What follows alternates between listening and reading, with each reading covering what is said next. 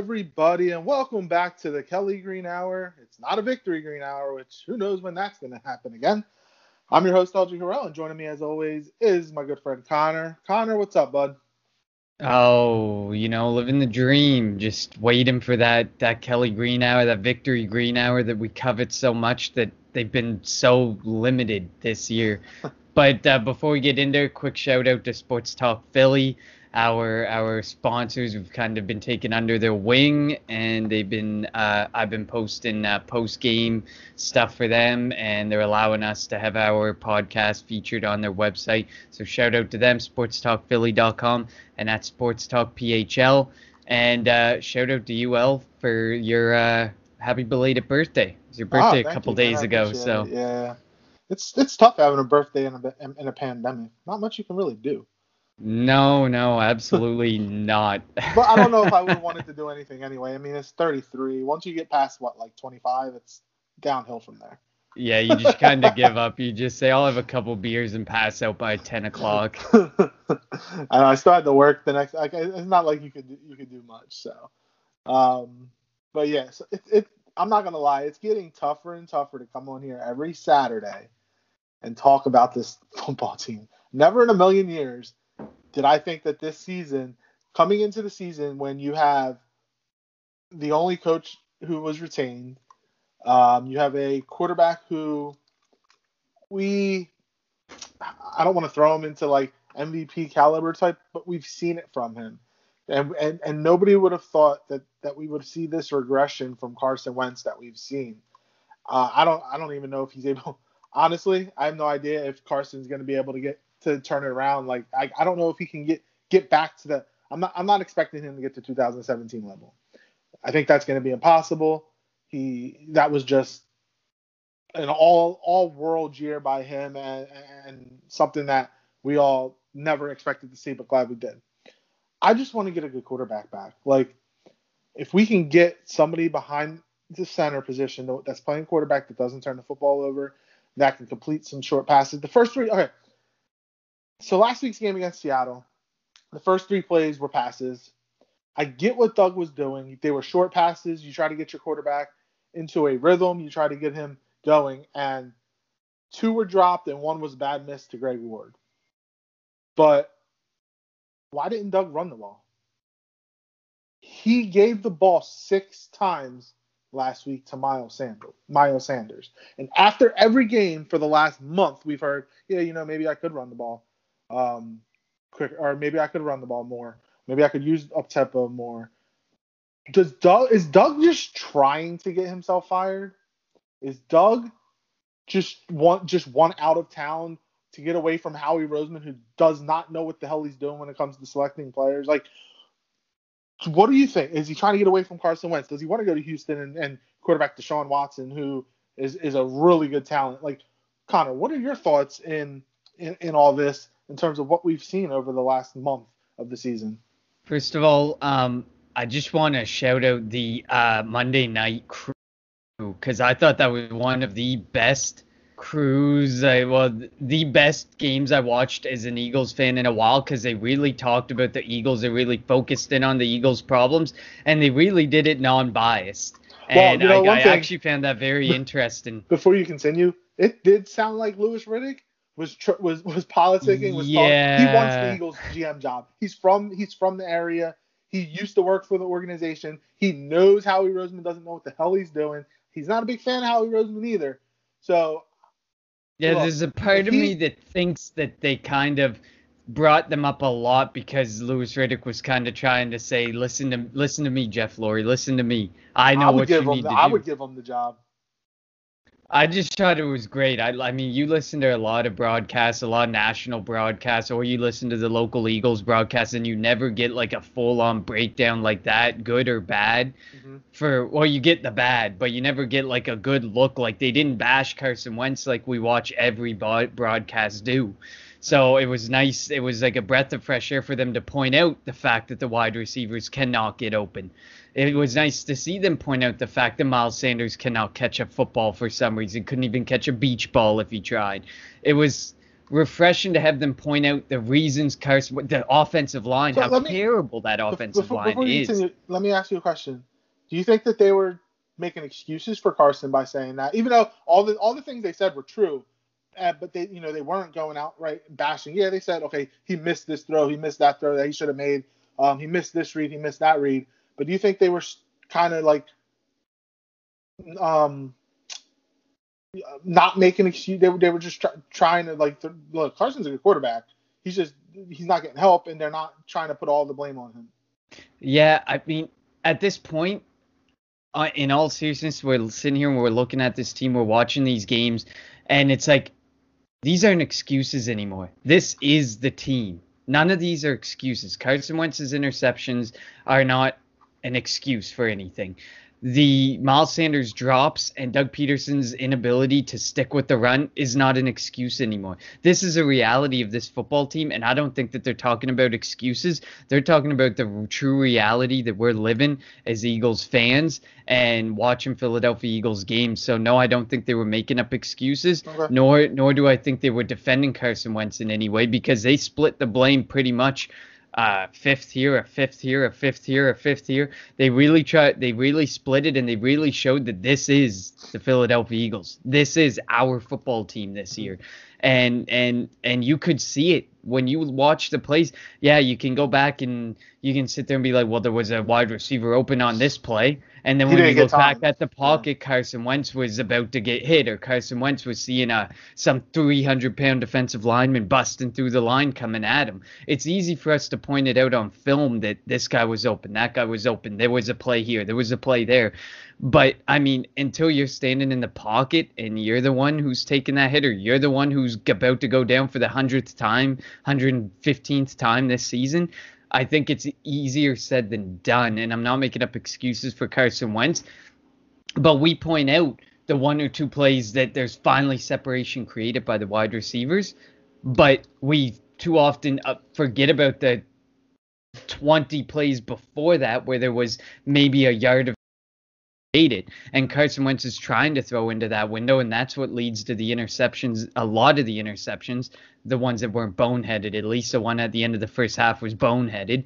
But like there's just a disconnect between him and his receivers. Like on that play that interception at the end of the first half where Dallas Goedert was running that was just a complete breakdown of of the route beat of of what Goedert was running or Mhm. thought Wentz wanted him to run and what Wentz actually thought was happening on the play. Mhm. Um, there's just a complete disconnect, and and I think that like no, there's no excuses at this point. We're not making excuses for anybody.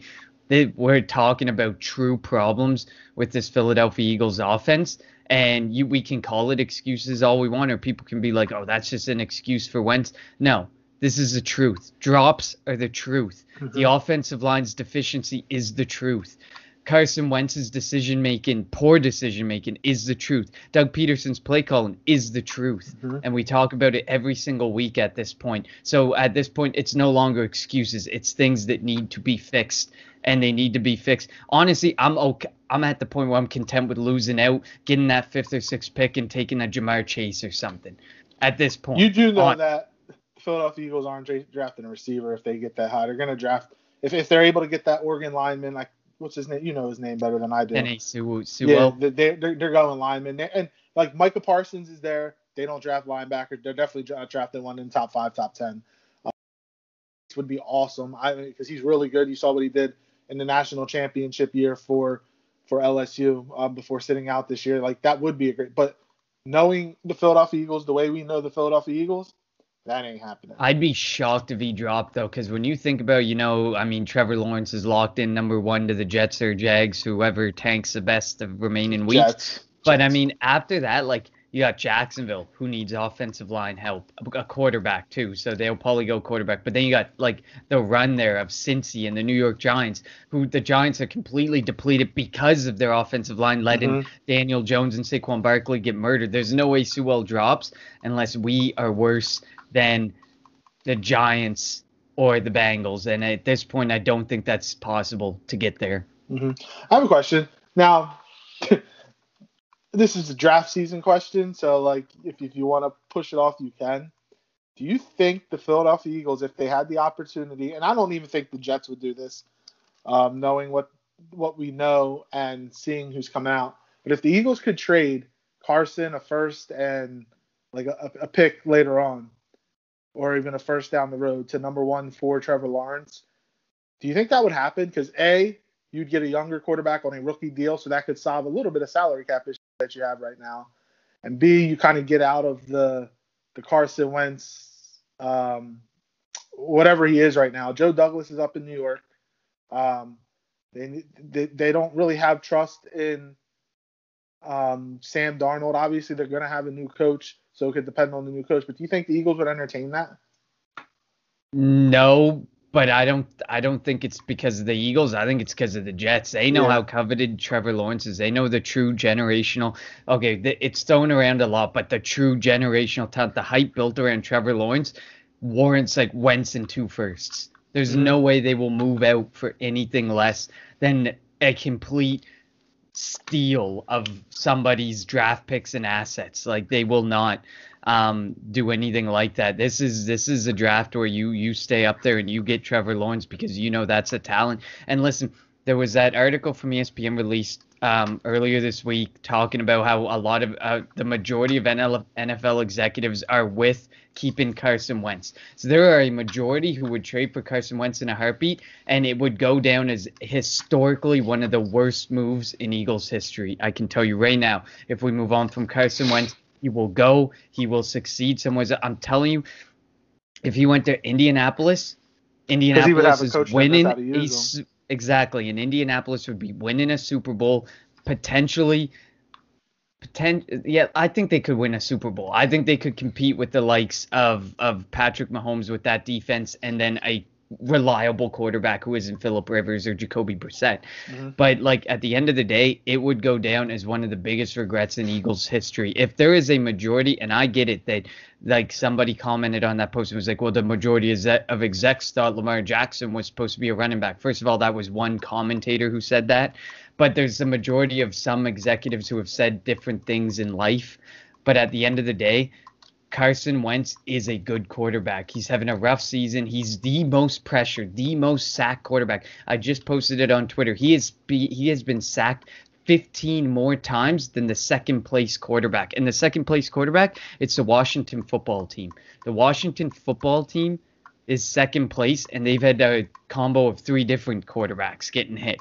So Carson Wentz is absolutely getting slaughtered, and the fact that he continues to get up week in and week out is mm-hmm. a telltale sign of his toughness mm-hmm. and the adversity that he's really playing through right now. And if he got an offensive line in front of him, and he had the time to really read a play and see the plays happen, like in an Indianapolis maybe, we would sit there and we would be talking a year from now about how much we regret trading Carson Wentz, how we should never have made the trade. Yeah, I, I, I see what you're saying, and then and I'm gonna step back on something. Louis Riddick is a really good um, broadcaster, commentator. Um, he really should be a GM. And I put on um, Twitter and even Facebook uh, during the game that I would love Louis Riddick to be the GM, Eric Bieniemy to be the head coach, and let's roll from there. Bring in a bring in um, a, vet, uh, a vet defensive coordinator. Um, do you want Bieniemy calling plays? I don't know. Who cares? Um, I, I can't be as bad as what Doug Pederson's doing right now. And I, and then we're going to mm-hmm. talk about how Doug Pederson. Th- there's all these reports about Doug Pederson giving up some of the play calling, but it's going to freaking Press Taylor. Nobody wants like we want him to give up play calling, but that's not who we wanted him to give it up to. We wanted to give it up to Deuce, give it up to Marty, even Marty. Like I don't want Press Taylor the one being the one calling plays. I just don't want that to happen. So uh, yeah, and so going back to last week's game, as much as we don't really want to talk about it, I know I don't want to talk about it that much. Um, Jim Schwartz, look, defense played well. They just were on the field a lot. But if the if the reports are true, which they are, because I'm pretty sure Schwartz kind of talked about it, he went up to DK Metcalf and said, "Look, I was in Detroit with Megatron. You're not there yet." He meant it to be as a compliment, saying, "Look, you're on that path." But DK took that personally. And if you see those Michael Jordan memes from The Last Dance, like him looking at a tablet and it says dot dot dot, I, and I took that personally. Um, yeah, that's that, and that's what DK actually posted on Twitter. Um, yeah, uh, that was dumb. And he left Darius Mhm. Slay on an island. Look, Darius Slay is good.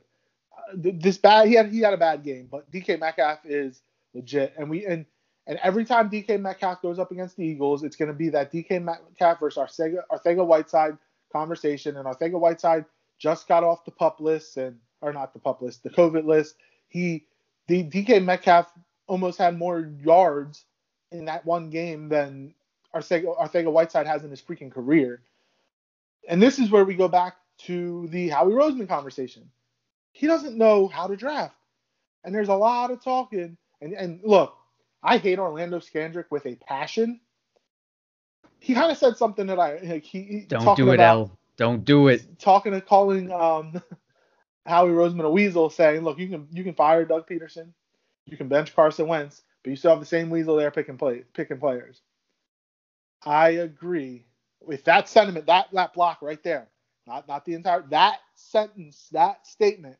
I agree with Orlando Scandrick. We need to get rid of Howie Roseman. Ouch. Ouch. We need- And but Howie I mean, Roseman you- has no idea what he's doing. But you see the reports that are out there. It looks like Howie Roseman is unlikely to be fired, and it looks like Doug Pederson's unlikely to be fired, which leaves only one person possible that likely is going to be fired to They send a can't- message, they and can't. that is poor Jim Schwartz, who Oh, may Schwartz. take the fall for everybody because he's the only one who, in all of these reports, is not being kept.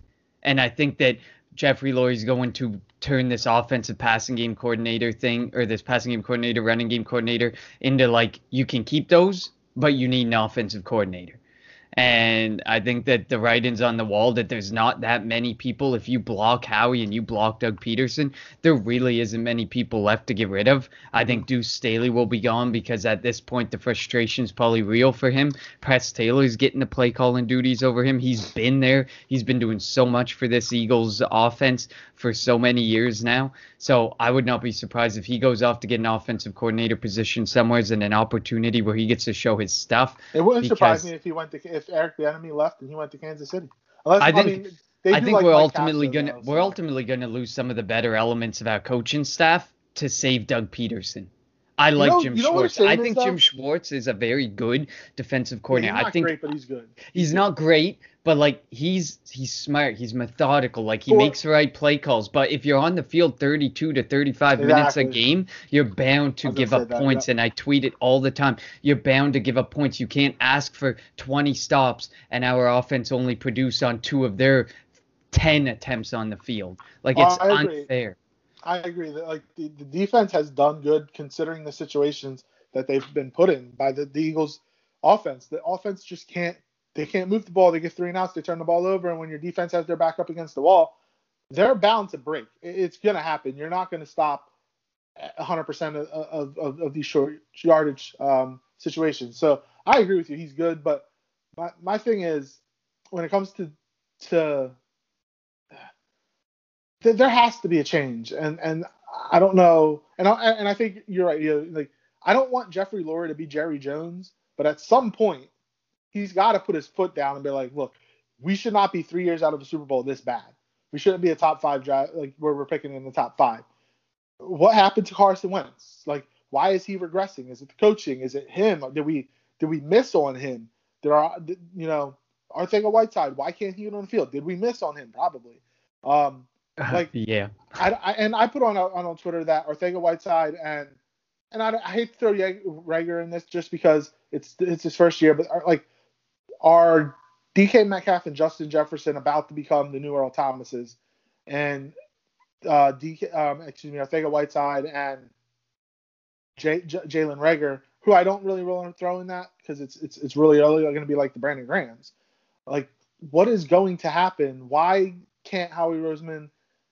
If, so let's let's is when we talk about like the the drafting in the past of the good players, the, the big question was is it Howie Roseman or was it Joe Douglas? Well, look at Joe Douglas's draft with the Jets. He's got a rookie left tackle. I think he's left tackle, Mekhi Becton, who leads all who who's go who He's right now would be in the Pro praised. Bowl. He would be in the Pro Bowl right now. Mhm. Like, the, and he made that trade. He got first round picks from Seattle for um, Jamal Adams. Like he anticipated, like this isn't his problem that they're 0 and 11, 0 and 12. this is what they wanted. That's why they're keeping Adam Gase. As soon as this season's over, Adam Gase is gone. They're bringing in a new a new head coach. They'll probably have a new quarterback in, in, in Trevor Lawrence. Like they're they're building something in the now will it work? Who knows? Obviously, but like why are they able to do this? But why can't the like what is Howie? What does Howie Roseman do? We saw these reports all week how the scouts wanted um Justin, Justin Jefferson. Jefferson. He went no, I want Jalen Reagor. Now look, I wasn't a big Justin Jefferson fan. He has proven me wrong, all big time. I did not expect Justin Jefferson to to, to be what he's what he is right now, leading pretty much leading all rookie receivers, um, and, and and being one of the better receivers in all of football. In the second round, the the scouts wanted Jeremy Chinn. The Eagles, Howie Roseman wanted Jalen Hurts. Again, when you draft Jalen Hurts in the second round, you're telling your starting quarterback, the franchise guy, the guy that you gave all this money to, that you know we don't believe in you, and they set themselves up for this by drafting Jalen Hurts. And and the, Howie Roseman and the Eagles are to blame for what's happening right now. Absolutely. I mean, at the end of the day, Jalen Hurts, everyone's crying for Jalen Hurts. Behind that offensive line, it don't matter who you well, put the back there. It really doesn't. He, he, can move around. Um, and, and but but like, one minute. Like, on, just like Andy Reid, Doug Pederson calls a better game with a backup quarterback. Mm. Andy Reid, when Donovan would get hurt and he would have to go to a Jeff Garcia, AJ Feeley, you know, uh, uh, Koy Detmer, uh, Koy Detmer, the game plan changed to a run centric. I'm gonna get the ball out of my quarterback's hands fast. I'm gonna run the ball. But then as soon as Donovan comes back, let's throw the ball 50 times. Doug but I mean, same way. I mean, I mean, for me, like you say, that Jalen Hurts is more mobile. So is Carson Wentz. He well, just no, doesn't he choose to move him. He, he doesn't. Lost that mobility with that. He does his best. He does his best when he's out of the pocket and moving, mobile. That's Doug. Doug and that rollouts for him. Exactly. So it's unfair to sit there and say that Jalen Hurts is more mobile. Yes, he's faster. He is. He is. But he's Carson mobile. Wentz. He's more mobile. He's more mobile than Carson Wentz. Man, we saw Carson Wentz last week. Look at that. And but the difference is Jalen Hurts probably would go down on first contact because of his size. Carson Wentz does not go down on that first contact. He barrels through people because of his size. And you can't expect a guy to be six foot five, two fifty or whatever he is, and be that mobile all the time. And you know, torn ACL and all. Um, but for for me, like this is on this is on Doug Pederson. You got to get the play calling right. You got to figure this out because if you're gonna if you were able to call what you did with Nick Foles to go on and win a Super Bowl, why can't you modify the offense? Why are you trying to force feed? It's kind of like Bruce Arians with Tom Brady right now. Why are you trying to force feed your offense? You're supposed to make. You're an offensive coordinator. You're a head coach. You're you're the play caller. You're supposed to make it work for your quarterback. You're supposed to work with his strengths and try and pivot away from his weaknesses. And we are not seeing this from Doug Pederson. We go out and you can pretty much damn well predict what's going to happen every single play, every single game. You get one run, you get two passes, three and out. Two passes, one run, like interchangeably. You get one run and a couple passes, and that's it. That's the end of the play. Sometimes we even get two passes right off the bat, and then you get one run on third and eight and giving Miles Sanders nearly zero chance because you're making him run on third third and long. Like you he needs to be able to play to his quarterback strengths and he is playing to every single weakness Carson Wentz has this year and we watch it every single game. He talks this talk like he's going to modify the game, like he's going to change the game for Carson Wentz, and we see the same damn game plan. And then he comes up with this bogus excuse. Well, I tried to establish this, I tried to establish that. It doesn't work because we've seen the same thing. You just maybe go right instead of left. Or up the middle instead of to the sides. Like you don't actually modify anything to the true game plan. Oh yeah, I agree. And and he has he's not able to make any adjustments, and I have no idea why. He it seemed like early on in his coaching career he was able to do that, and now he's not. Um, and go, going into this game against Seattle, Seattle had a historically bad pass defense, mm-hmm. and what do they do? And, and and I get it. They come out and they and they try to establish the pass. A couple drops in the first drive, a missed pass by Carson. Um, but like when your quarterback is struggling, when your offensive line is struggling, it's much easier to run block than it is to pass block because offensive linemen just you, you, you give them the opportunity to get off the ball quick, move forward, mow through the defensive line. Doug called 15 pass plays, and I don't even know if that include maybe less if that if you take out the Carson runs. Like this, it, it's bad. You, you have a really good running back who who's t- one of the top running backs in the league when it comes to yards per carry. But no, let's not use him. Um, and and then they don't know how to to get. It's just a very vanilla offense. Nobody is able to get open in space.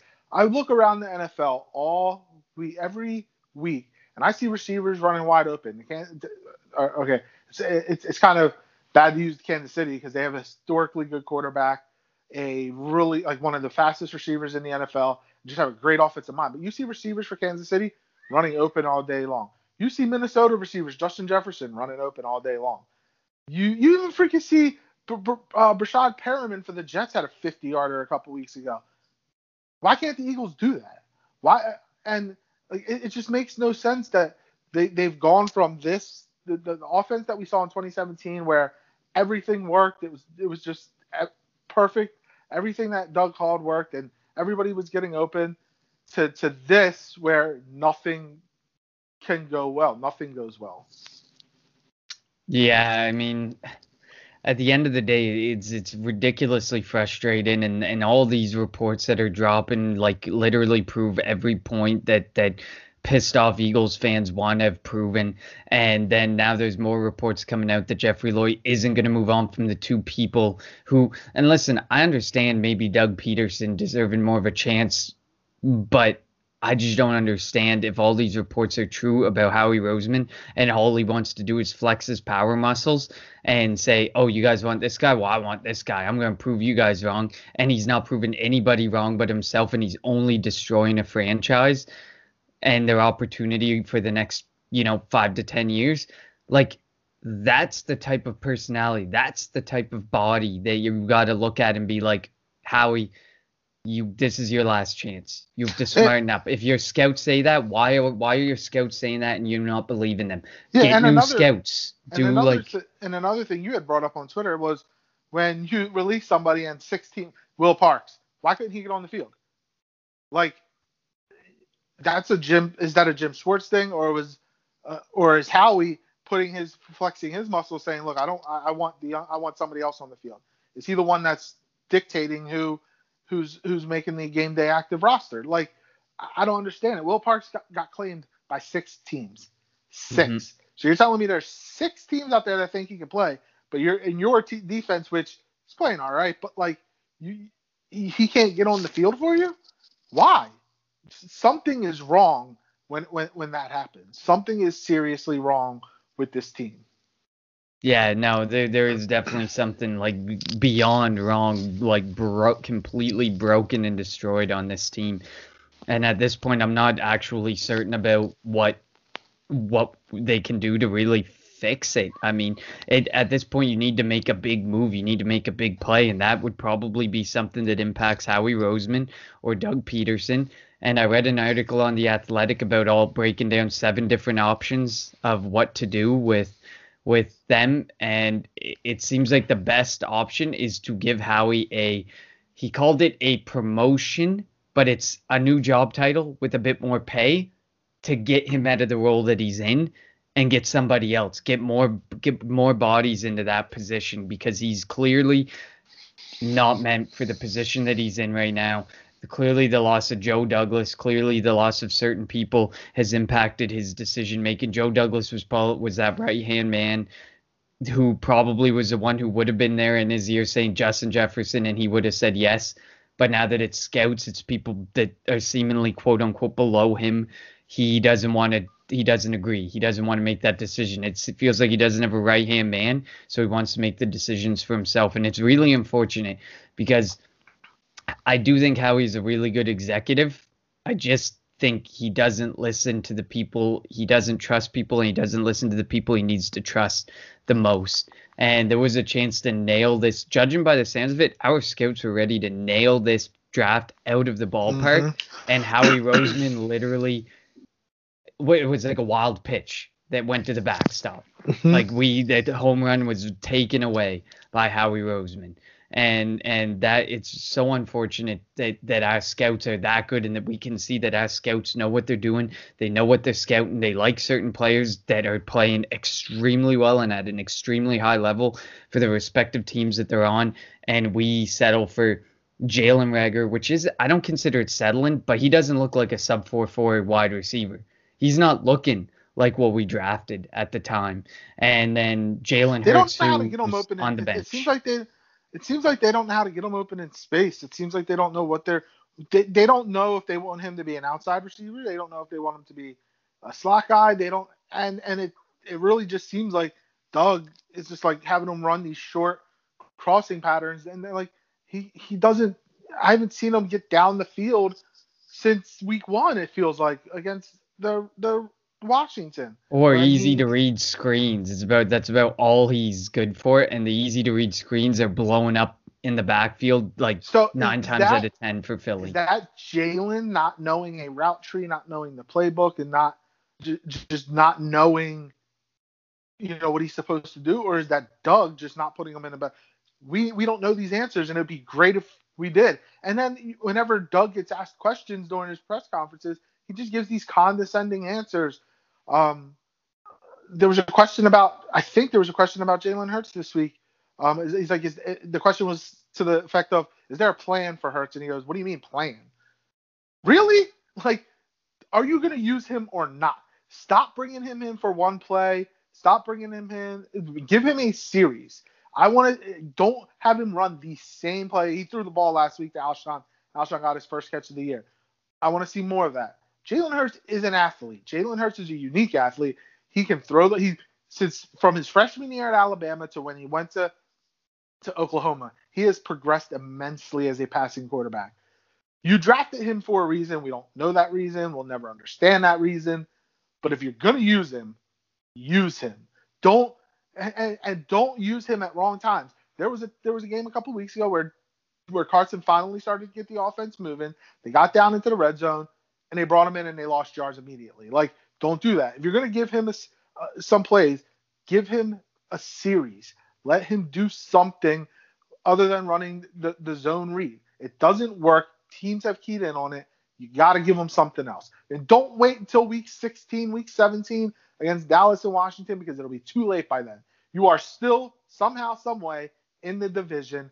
Find a way to get this offense going. If it means giving some plays to, to Jalen, do it, but don't do it at the expense of one play here, one play there. Give them a mm-hmm. series. Mm-hmm. Let Carson sit back, kind of just like you did. Now it's a different position, but like you did with Nelson Agholor a couple years ago. You used benched him for a game. You let him see the field from a different perspective. And while right away it didn't help him, 2017 it was one of the Eagles' better receivers. So allow that. Do something like that. I'm not saying bench Carson for an entire game, but let Jalen have a series. Let him do something mm-hmm. instead of running the same old play that doesn't work over and over again. Absolutely, and I mean, like you, you know that when he comes out nine times out of ten, it's that that useless option play.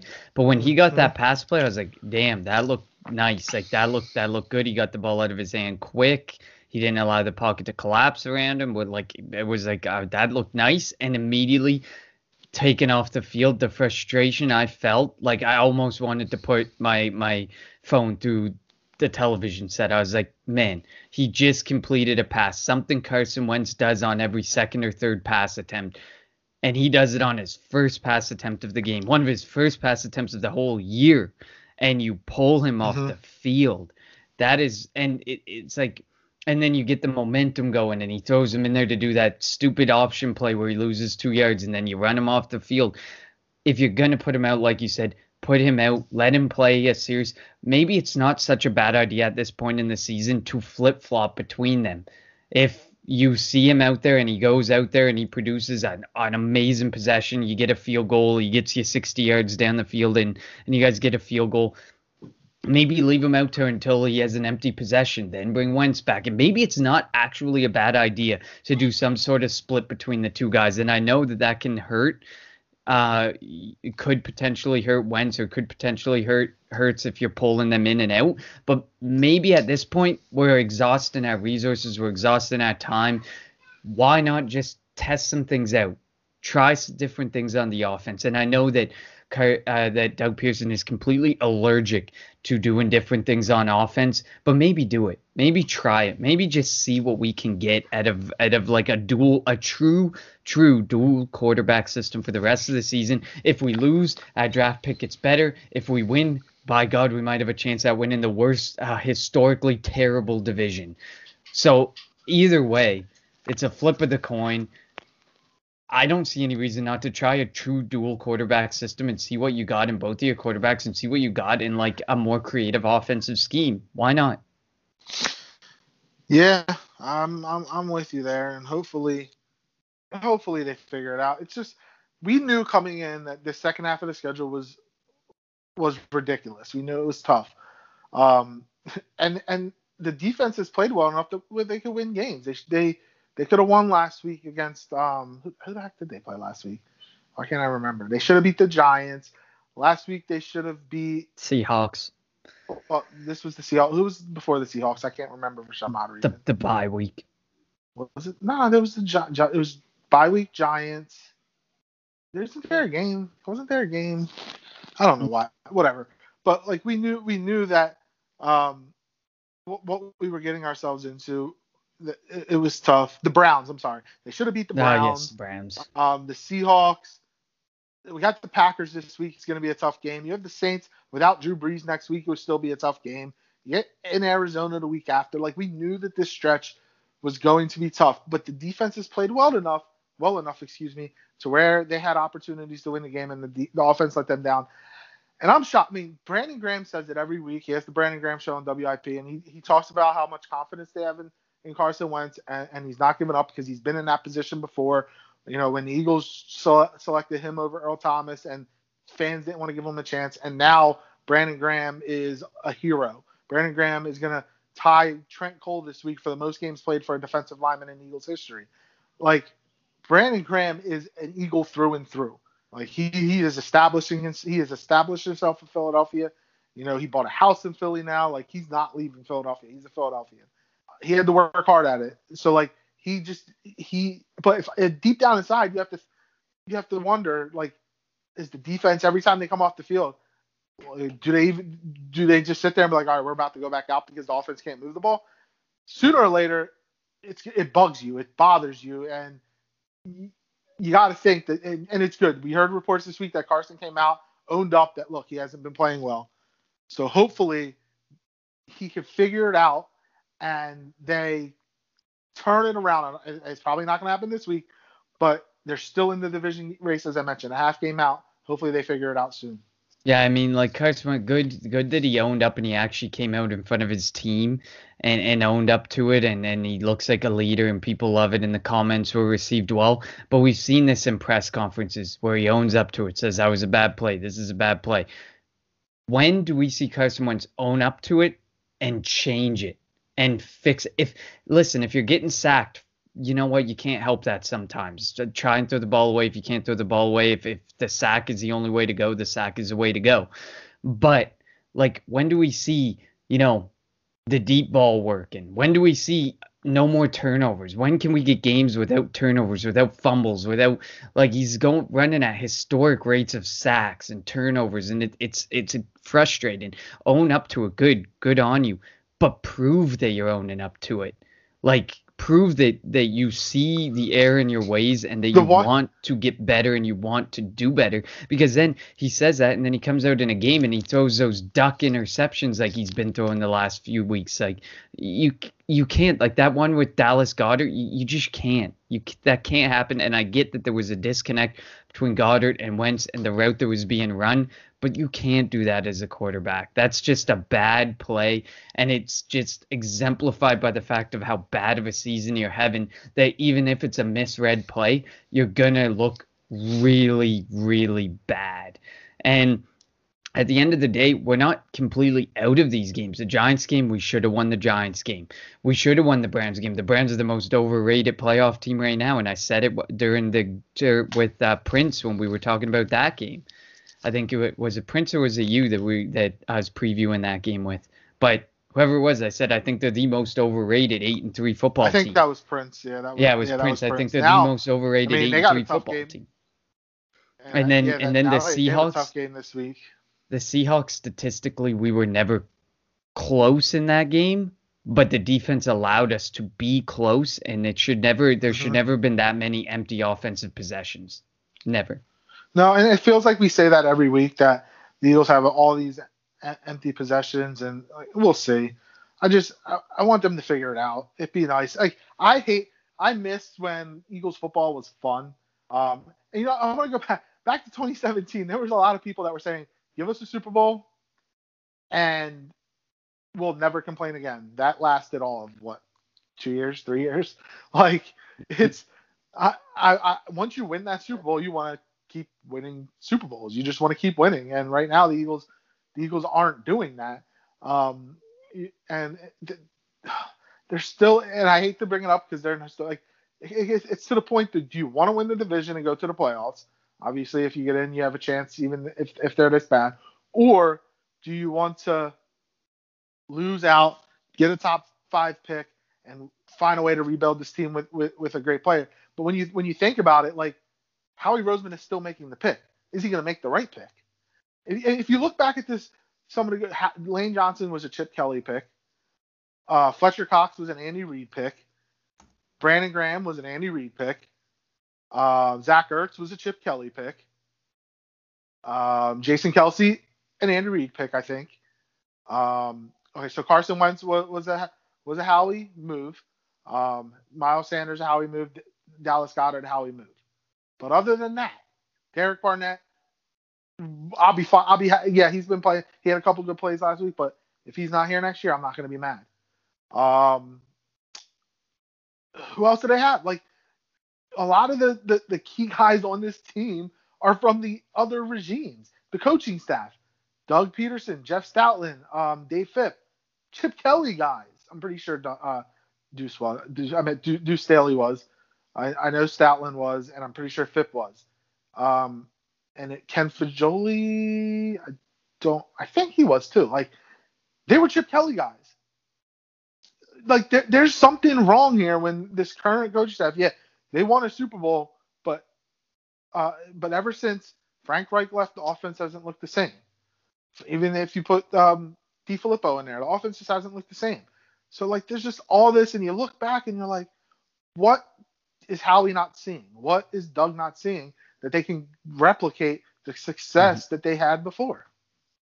Absolutely. I mean, it's at this point when we're sitting back and we're looking at the landscape of, of this draft, like the top 10 is interchangeably pretty locked into almost the same 10 players in every mock draft I see. You, you see very little fluctuation. There's some really good talent at the top end, but it's very specific. Like there's one wide receiver, there's one or two corners, there's one offensive lineman, there's three quarterbacks. Like it's very specific their position. So if you really Should miss, I can name some. Yeah, like and you, you, take Trevor, make that wrong pick, you have may Trevor really Lawrence. blow the whole draft. Yeah, you have Trevor Lawrence, Justin Field, uh, Trey Lance. Trey Lance. Some people are even throwing Zach Wilson in there for some reason. I think Mhm. he's another type of. And then you got like Penei Sewell, Ja'Marr- and then Yeah, then you have Ja'Marr Chase, Ja'Marr Chase, yep. Parsons, Patrick Surtain. Like we know the players that should potentially be in that top ten, Mhm. and then obviously it'll depend where you're at. But like the chances of the Eagles drafting uh, wide receiver or a linebacker in the top, like you, there are positions when you look at the Philadelphia Eagles that we know they need, but but looking who's making the pick, you can be like they're not going to do it. Yeah, Michael I think- Parsons will not be an Eagle. I Ja'Marr think you Chase probably really won't be an Eagle. I think you really set the stage when you're if if we decide to finish out this season and just say let's go for the better pick. We have our own first, second, and third round picks. You're setting the stage for having a high pick in three of the most important rounds of the draft. The three draft rounds that you really have to hit out of the park. And if you're taking top ten in each of those rounds, that would be huge, and that's vitally important. Um, and at this point in a division where like I hate to say it, but like Washington's ahead of the curve. They're ahead. They Mhm. they're underrated. I said I've said it for two years now.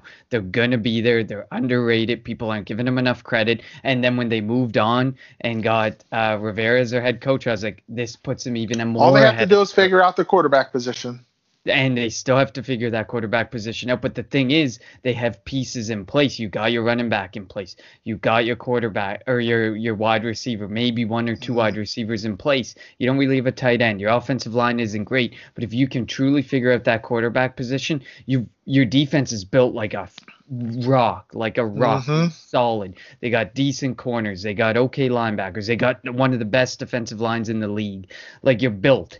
Now you Mhm. just got to work, focus this draft, all the energy in on that offensive side of the ball. Get your quarterback. Get some offensive, young offensive linemen to work with. Take some of the dollars that you have because I think they actually have positive dollars, unlike half the league. Take some of those dollars. Go get some linemen. Like they're they're there. People don't realize how close they actually are to being a team that's going to be really scary and can compete for the next three, five, six years in this division. So the Eagles need to be there. And like, well, I mean, to be to be quite honest, the the Giants are there if they get rid of Gettleman and make some Mhm. smart decisions over the Which next couple years. will. And the Dallas Cowboys are pretty much there if uh if Jones backs away and lets people do their damn job. But at the end of the day, it's just not happening. None of that not like the Eagles and the Cowboys who were supposed to be their two front runners in a track meet for the NFC East are suddenly the overrated people carrying up the back of one of the worst divisions, a historically terrible division. So this draft means so much to the Eagles and to the Cowboys, and I think it's often understated how huge this draft is because Giants are almost ahead of the curve, but I don't think they're going to get there with Gettleman. And Washington is way ahead of the curve with a smart coach who's going to make the right decisions with his personnel to steer them to. I wouldn't be surprised to see them be a 10 and 6 team next year. So Yeah, I think all they got to do is figure. Like I said, if you fig- if they figured out that quarterback position, I think they'll be good. And they got the right coach in place. Um, they got uh, the defensive coordinator, that defensive line they spent all those first round picks on. You're right. Um, th- they're way ahead of schedule. The Giants believe in Joe Judge. We all laughed at it, but he seems like he's getting that team to buy into his system. Um, and if they could, obviously, there's a there's a lot of talk about possibly getting rid of Jason Garrett. They got um, they got rid of Marc Colombo, their offensive line coach. So if they can figure out that offense and, and, and get a healthy Daniel Jones and Saquon Barkley back and fix that offensive line and, and build on that defense a little bit, they have a chance too. So like what we thought was a possibly easy div- division for the Eagles for the next couple of years, definitely not turning out to be that way. Definitely. And I mean, we're gonna have lots of time over these next few weeks to get deeper Yeah. into this and talk talk players we want, talk who we want re-signed, who what contracts we want let go, because I feel like we have a few more uh, losing green hours that we're gonna suffer through. And Yeah. So speaking of that, revisit these topics. Speaking of that, let's move to this week's game against the Green Bay Packers. Kind of, it's an, a revenge game for the Packers after last year's Thursday night game in which the Philadelphia Eagles defeated off of uh, after that interception at the goal line by Nigel Bradham on Craig James, uh, or was it Malcolm Jenkins? One of them two broke it up, um, and, and Nigel Bradham got the interception. Aaron Rodgers is flying high. Davante Adams is looking like one of the better receivers in football. Remember last year he was torching Avonte Maddox until he got hurt, um, and, and the Eagles were able to win. The Eagles are big underdogs coming into this game, obviously for obvious reasons. I, I, I can't see the Eagles. It's it's so tough. I'm not making my prediction right now. I just don't know how the Eagles can win this game. The, the Packers have a really good offense. Their defense kind of bad against the run, but we know Doug doesn't like to run the ball. So I, I think this is another recipe for disaster. Oh, absolutely. This is one of those games where like maybe it could be close and it, it feels like Green Bay's playing down to us and we start seeing like we're like, oh my God, this team's not that bad, you know, like we say in some weeks where we play up to the competition and then we see them play down to the competition. Um, but yeah, like you said, like it's a it's a one of the best offenses in the league. I think they're fourth in points per game on offense, and I mean you're looking at like an Aaron Jones, a Jamaal Williams, at backfield. You're looking at Aaron Rodgers, one of the go will go down as an all-time great, Mm-hmm. and then you got Davante Adams, and I mean at the end of the day, there's always a Allen Lazard starting to pop back into the picture, and he's healthy. MVS is making some big plays down the field. St. Robert Brown. Tonyan at tight end, like it's not a bad offense. It's a Oh, pretty good offense, but so is So was the Seahawks. The Seahawks was a good offense, and uh, and Jim Schwartz really stepped up and said, "I'm going to try and hold my own." And they held the fort as long as they could, but eventually, like like we always say every week, it has to cave. If you're going to be on the field for 35 minutes a game and facing like 70 to 80 plays while your offense is only producing 30 to 50 plays and on the field for 25 minutes, eventually you're bound to cave and it's just going to happen. And that's what happened last week. But this is a week where you need to produce. And yeah, this is a really bad run defense. I mean, look at, I believe it was last week, Green Bay played someone who ran all over them. And let me let me just pull up their schedule for a second. The Bears, yeah, David Montgomery. David Montgomery had himself a game last week, and that's a guy who's kind of been buried because of a Matt Nagy-led offense that he just can't seem to get going on. And um, he blew up against the Packers. And uh, so, I mean, if if David Montgomery can do that, there's no reason Miles Sanders can't do that and some um, because David there Montgomery's not very David Montgomery's not huge in the pass game. Miles Sanders, well, based on his drop rate, is not pretty this year, but he should be used in the passing game, and he also should be able to produce just by breaking through the line and busting out some big plays. This is a defense that you can make those big plays on if you're running back. Yeah, but you also need a coach that's gonna, you know, hand you the ball. Not abandon the run. Mm-hmm. Yeah, exactly. So that's 14 the, uh, run plays last week. 14 and in a game where it was never really an overly negative game script that number should have been a lot higher when you saw the when you saw the pass game not producing anything. I know. It's it's just so frustrating. It's always going to be frustrating when you have the talent that you have in miles sanders and they'll probably bring might bring up jordan howard this week who knows? But like you can replicate if, if they replicate the, the game plan in last year's game in green bay they have an opportunity. I, again, I just don't see it. I feel like Doug is coaching to get fired. Uh, it's bad mm-hmm. to say, but that, that's just what it feels like. He's coaching, so he he's coaching to get out from underneath the terrible GMship of of Howie Roseman. Um, yeah, you, I, if you're a coach and you make the comment that I wouldn't be hurt if I'm fired, there's yep. something up. There's something. So uh, we don't again we don't know if changes will be made. Um, and if if if there are changes made, who the changes will be, or what what the changes will be. But like so, it's just I, I can't blame Doug, like, but I can also blame him because his just he he's a better play caller than this. We've seen it in the past, and he's just being real predictable. First down, shotgun. Second down under center, handoff, lose some yards. Third down, shotgun. Fourth down, punt. Like they can't get the offense rolling until the second quarter, and that needs to change.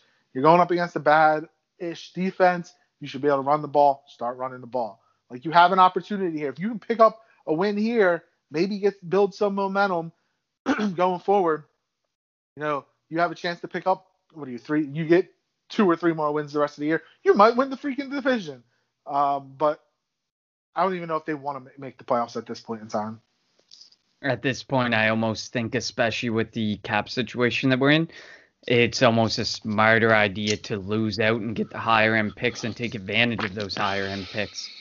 And I as mean, long as we also, have the right person selecting the picks, and you also have some some high price players who you might be able to move. Uh, granted, you won't get great picks out of it, but there are some high price players that you can look at moving, and obviously some that are going to be released as well. Um, as much as Derek Barnett's coming into his own, he could be someone that other people want, and he's got $10 million price tag to his name. So there are options out there um, for Howie. It's just about making the right decisions and then making the right picks based off of those decisions that you make, which at this point, like you said, we're having a hard time trusting. Um, but back to the Packers, yeah, like they got some really good cornerbacks too. So I don't think I think Jaire this Alexander's is be, one of the better in the league. Yeah. Exactly. So I don't honestly think that I trust the passing game anymore this week than I ever did what than I did last week against a historically inept cornerback group. So I'm just sitting there and I'm like, I don't I don't know if I can trust this. Like you got Jaire Alexander on our best wide receiver and you're sitting there and you're like, who's our best wide receiver? Travis Fulgham disappeared off the face of the earth mm-hmm. and Jalen Reagor can't produce. Alshon Jeffery seems like he's just saying release me and and John Hightower's pretty much disappeared from the game plan as well. So, I mean, at this point, you're sitting there and you're like, let's pray Dallas Goedert and Zach Ertz can bring some of that magic from the last couple years because Zach Ertz just got activated. So Zach mm-hmm. Ertz will be back. And if you're a bad team against the run, it means there's probably a situation in that linebacking room too that could open up opportunities for Dallas Goedert and Zach Ertz. And the way that the Eagles' offensive line has struggled, like Zaire Smith and Preston Smith, not Zaire. Uh, is it Zaire? Oh, the Smith, they're not brothers, but the Smith got boys. Um, you know, on they could wreak havoc. Uh, obviously, Jack, Jack Driscoll is going to play right tackle because Matt Pryor was an utter disaster last week. Uh, Jason Peters didn't look much better at right guard. Jordan Mailata was the best offensive lineman we had last week, and he made his what fourth start at left tackle. I'm pretty sure he's starting to be. I think he may be the left tackle of the future, and you you do something with Dillard, move him to guard or something, um, mm-hmm. because he Dillard or um excuse me, Mailata looks really good. Um, just throw him out there. Do not do not under any circumstances. I know they're not going to, but we're gonna put it out there. Do not under any circumstances put Jason Peters back at left tackle. It's it's Mailata's job.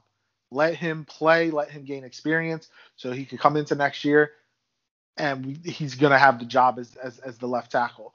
Um, you know, and th- they're going to have to, if you even look going into the future, they're going to have to fix the offensive line. Kelce's probably going to retire. Uh, and he's had so he's been for some reason he's just had some bad snaps the last couple weeks. I don't I don't get it. I've never I haven't seen him this bad in years. Um, but if if he could pick it up, I, I mean, uh, he, he he made his hundredth consecutive start last week, I think it was. So this will be one on one this week. Like if he could pick it up, that could help the offensive line and maybe get the run game going. You you stop getting your quarterback hit. He's been sacked what over 50 times or something like that. Like 46. He, is it 46? He, has been yep. sacked so much, been hit so many more. Your quarterback's not going to survive. Protect your quarterback and get the finally find a way to get the offense moving. I don't know if this is the week to do it we'll see.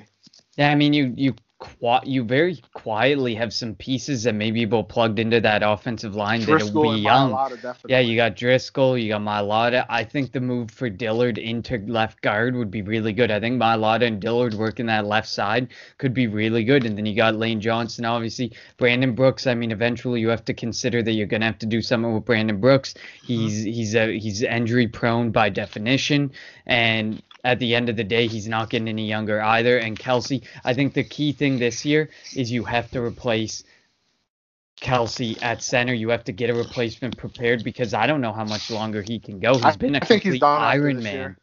Yeah, he's been a complete yeah. Iron Man for us, but eventually, he, I, like you said, this year, next year has got to be the end of the road for him. Jason Peters obviously is gone, but there are some mm. young pieces and they're doing some good things, but they're not letting them play. So hopefully I, they let them play. But obviously Jack Driscoll is hurt. Um, but Driscoll's I mean, starting think, this week.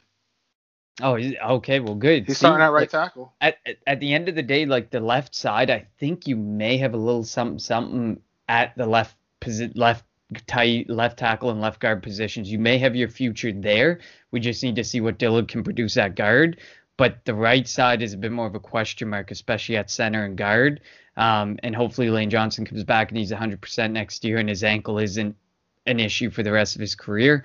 Um, but yeah, like we have some surprising pieces in place, but I think we've kind of let the center position go on for too long. And we're gonna maybe end up Dr- having like, to make a desperation pick this year. Maybe, or you know, Driscoll in you know during work his workouts coming out and during the combine practice at, at center, and we know Driscoll's a good player, and if you say if we say Mailata and Dillard are your left tackle, left guard, in at right tackle is Johnson, a healthy Johnson, right guard, a healthy Brooks. Maybe put Driscoll in at center, um, or Seumalo in at center. Like Seumalo came in came into the league as a center, so maybe they have the pieces there, and we and we can see if you put that line together, and they have an opportunity to practice and you know have have a camp and and, and a preseason game or two you never know. Maybe they, they have that opportunity to gel. Absolutely. It'll be interesting to see what we do because there are some pieces on the team that, that can definitely fit into some of the roles. They're just not being used properly and they're not being allowed time on the field, which is really unfortunate. Yeah. All right. So before we get to our our our picks for the Eagles Packers, let's do our unheralded player of the week. Who you got this week, Connor?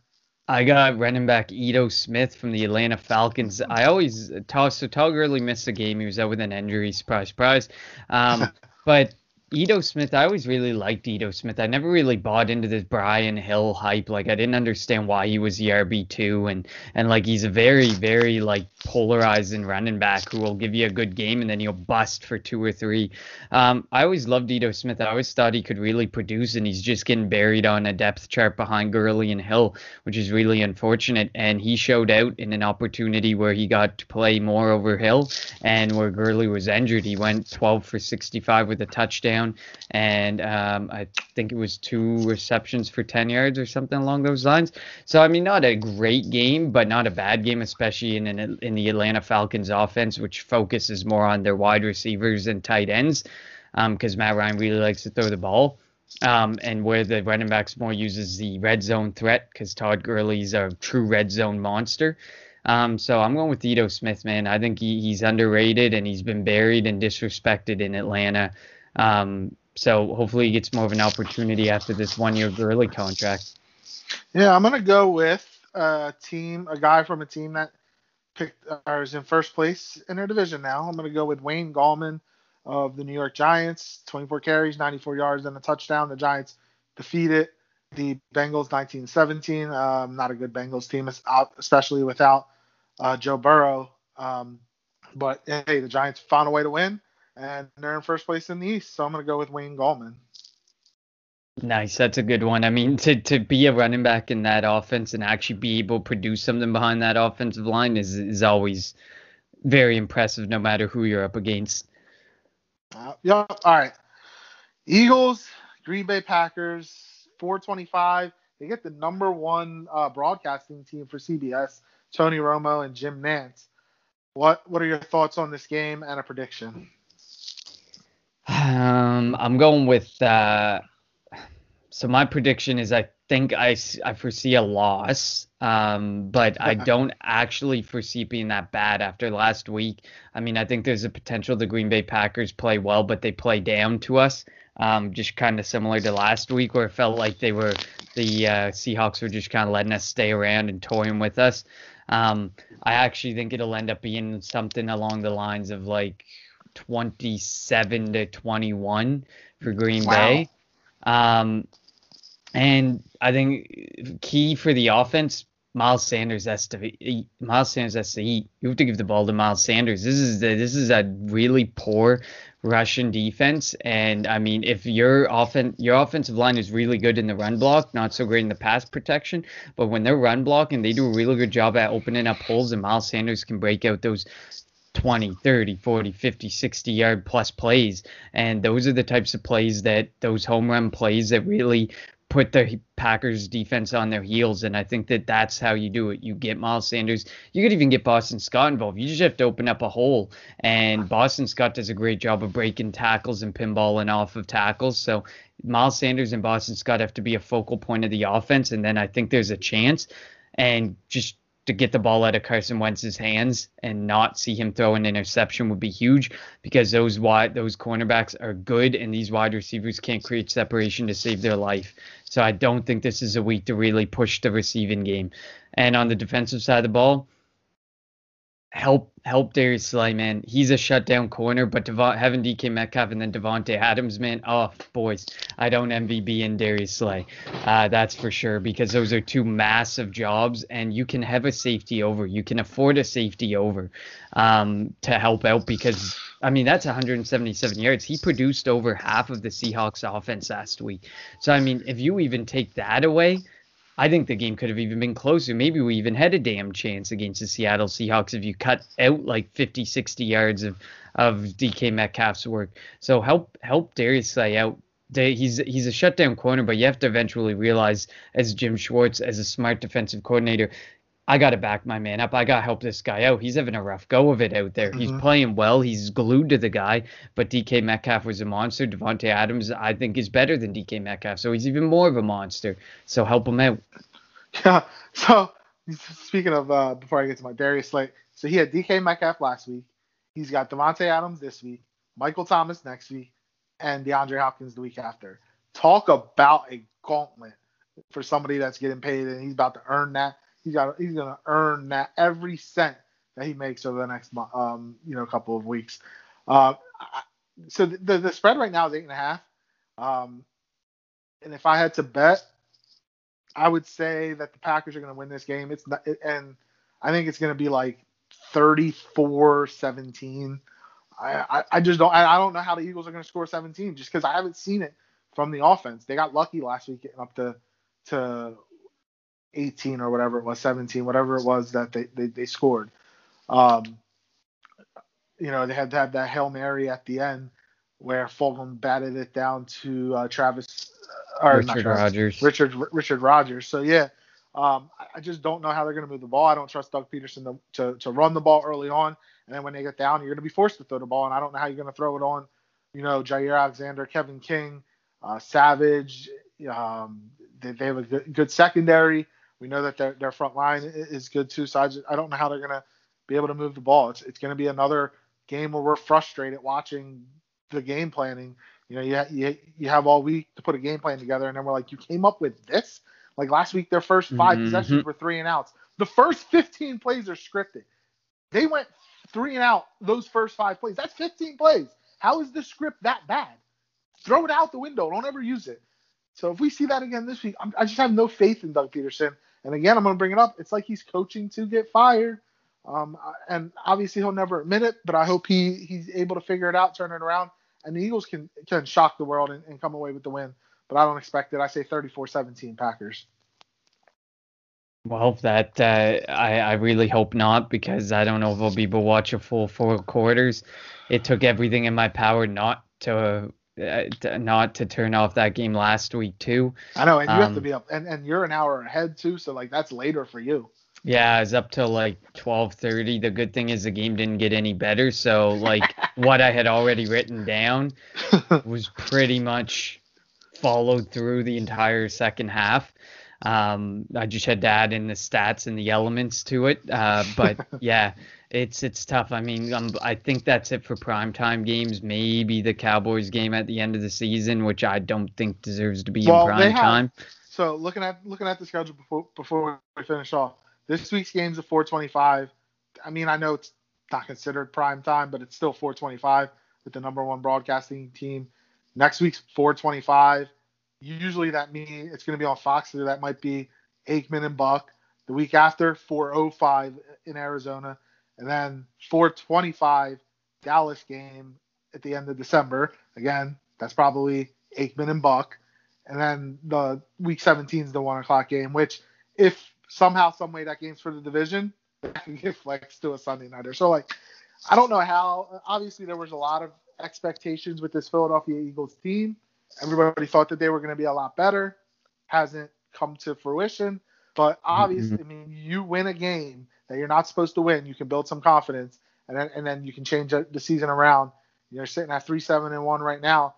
You can, you're not going to finish eight seven and one. I don't see you winning five in a row, but maybe you can get to six six wins, seven wins, and and, and find a momentum going into a playoff run. Yeah, absolutely. I mean, there's some tough games, but if you're able to hang with these next two or three opponents, even the Cardinals, they have a high octane offense. They're producing yep. a ton of pointage. Um, then there's the opportunity. Like if you can hang and get, uh, I mean, you'd have to squeeze at least two out of these next three and then get both Cowboys and Washington. So I mean, you're looking at finishing the season out. I mean, you might be able to afford one of these games, but I would choose choose for comfort. So I mean, we'd be looking at finishing the season four and one, which yeah. Not happening. They don't even have four wins right now. How are they going to finish the season with four wins? that's the way. That's how I think you win the division because the Cowboys have a really easy schedule. Washington has a decently easy schedule, and the Giants have a decently easy schedule. We just because we won the division last year got the shit end of the stick to have a bad year yeah. because yep. the schedule makers obviously make it a lot harder on the first place team. Mm-hmm. I agree. So we'll we'll see what happens. Um, hopefully the Eagles can prove us both wrong and get a victory. But with what we've seen the last couple of weeks, doubt it's going to happen. Uh, again, follow us on Twitter. Connor does a great job uh, game days and, and, putting up all these stats th- throughout the week um, to show how bad the Philadelphia Eagles are right now. Uh, at Kelly Green Hour, you can follow Connor on Twitter at Connor10. Um, get fantasy football advice from him. My team's 11 and one right now in my one league, and I've already clinched the first round bye, so I'm happy with that. uh, I have Aaron Rodgers as my quarterback in that league, so yeah. I have Aaron Rodgers and and Dalvin Cook and Tyreek Hill. How I got those three, I don't know. Tyreek Hill, speaking of, oh my God, Tyreek Hill had a game last week. Not to, uh, He's a beast. He's Right? a monster. right? Absolutely. 200 monster. yards in the first quarter. It's crazy. Um, you can follow me on Twitter at LJHurrell54. Uh, please rate and review us wherever you're listening, and give us a follow on Twitter. Uh, you can DM, slide into the DMs, and uh, if you want us to talk about anything, um, any way we can improve our show, we are definitely we're, we're definitely willing to take that uh, and, and run with it. For Connor, I'm LJ. Thank you for listening to the Kelly Green Hour. Fly Eagles fly.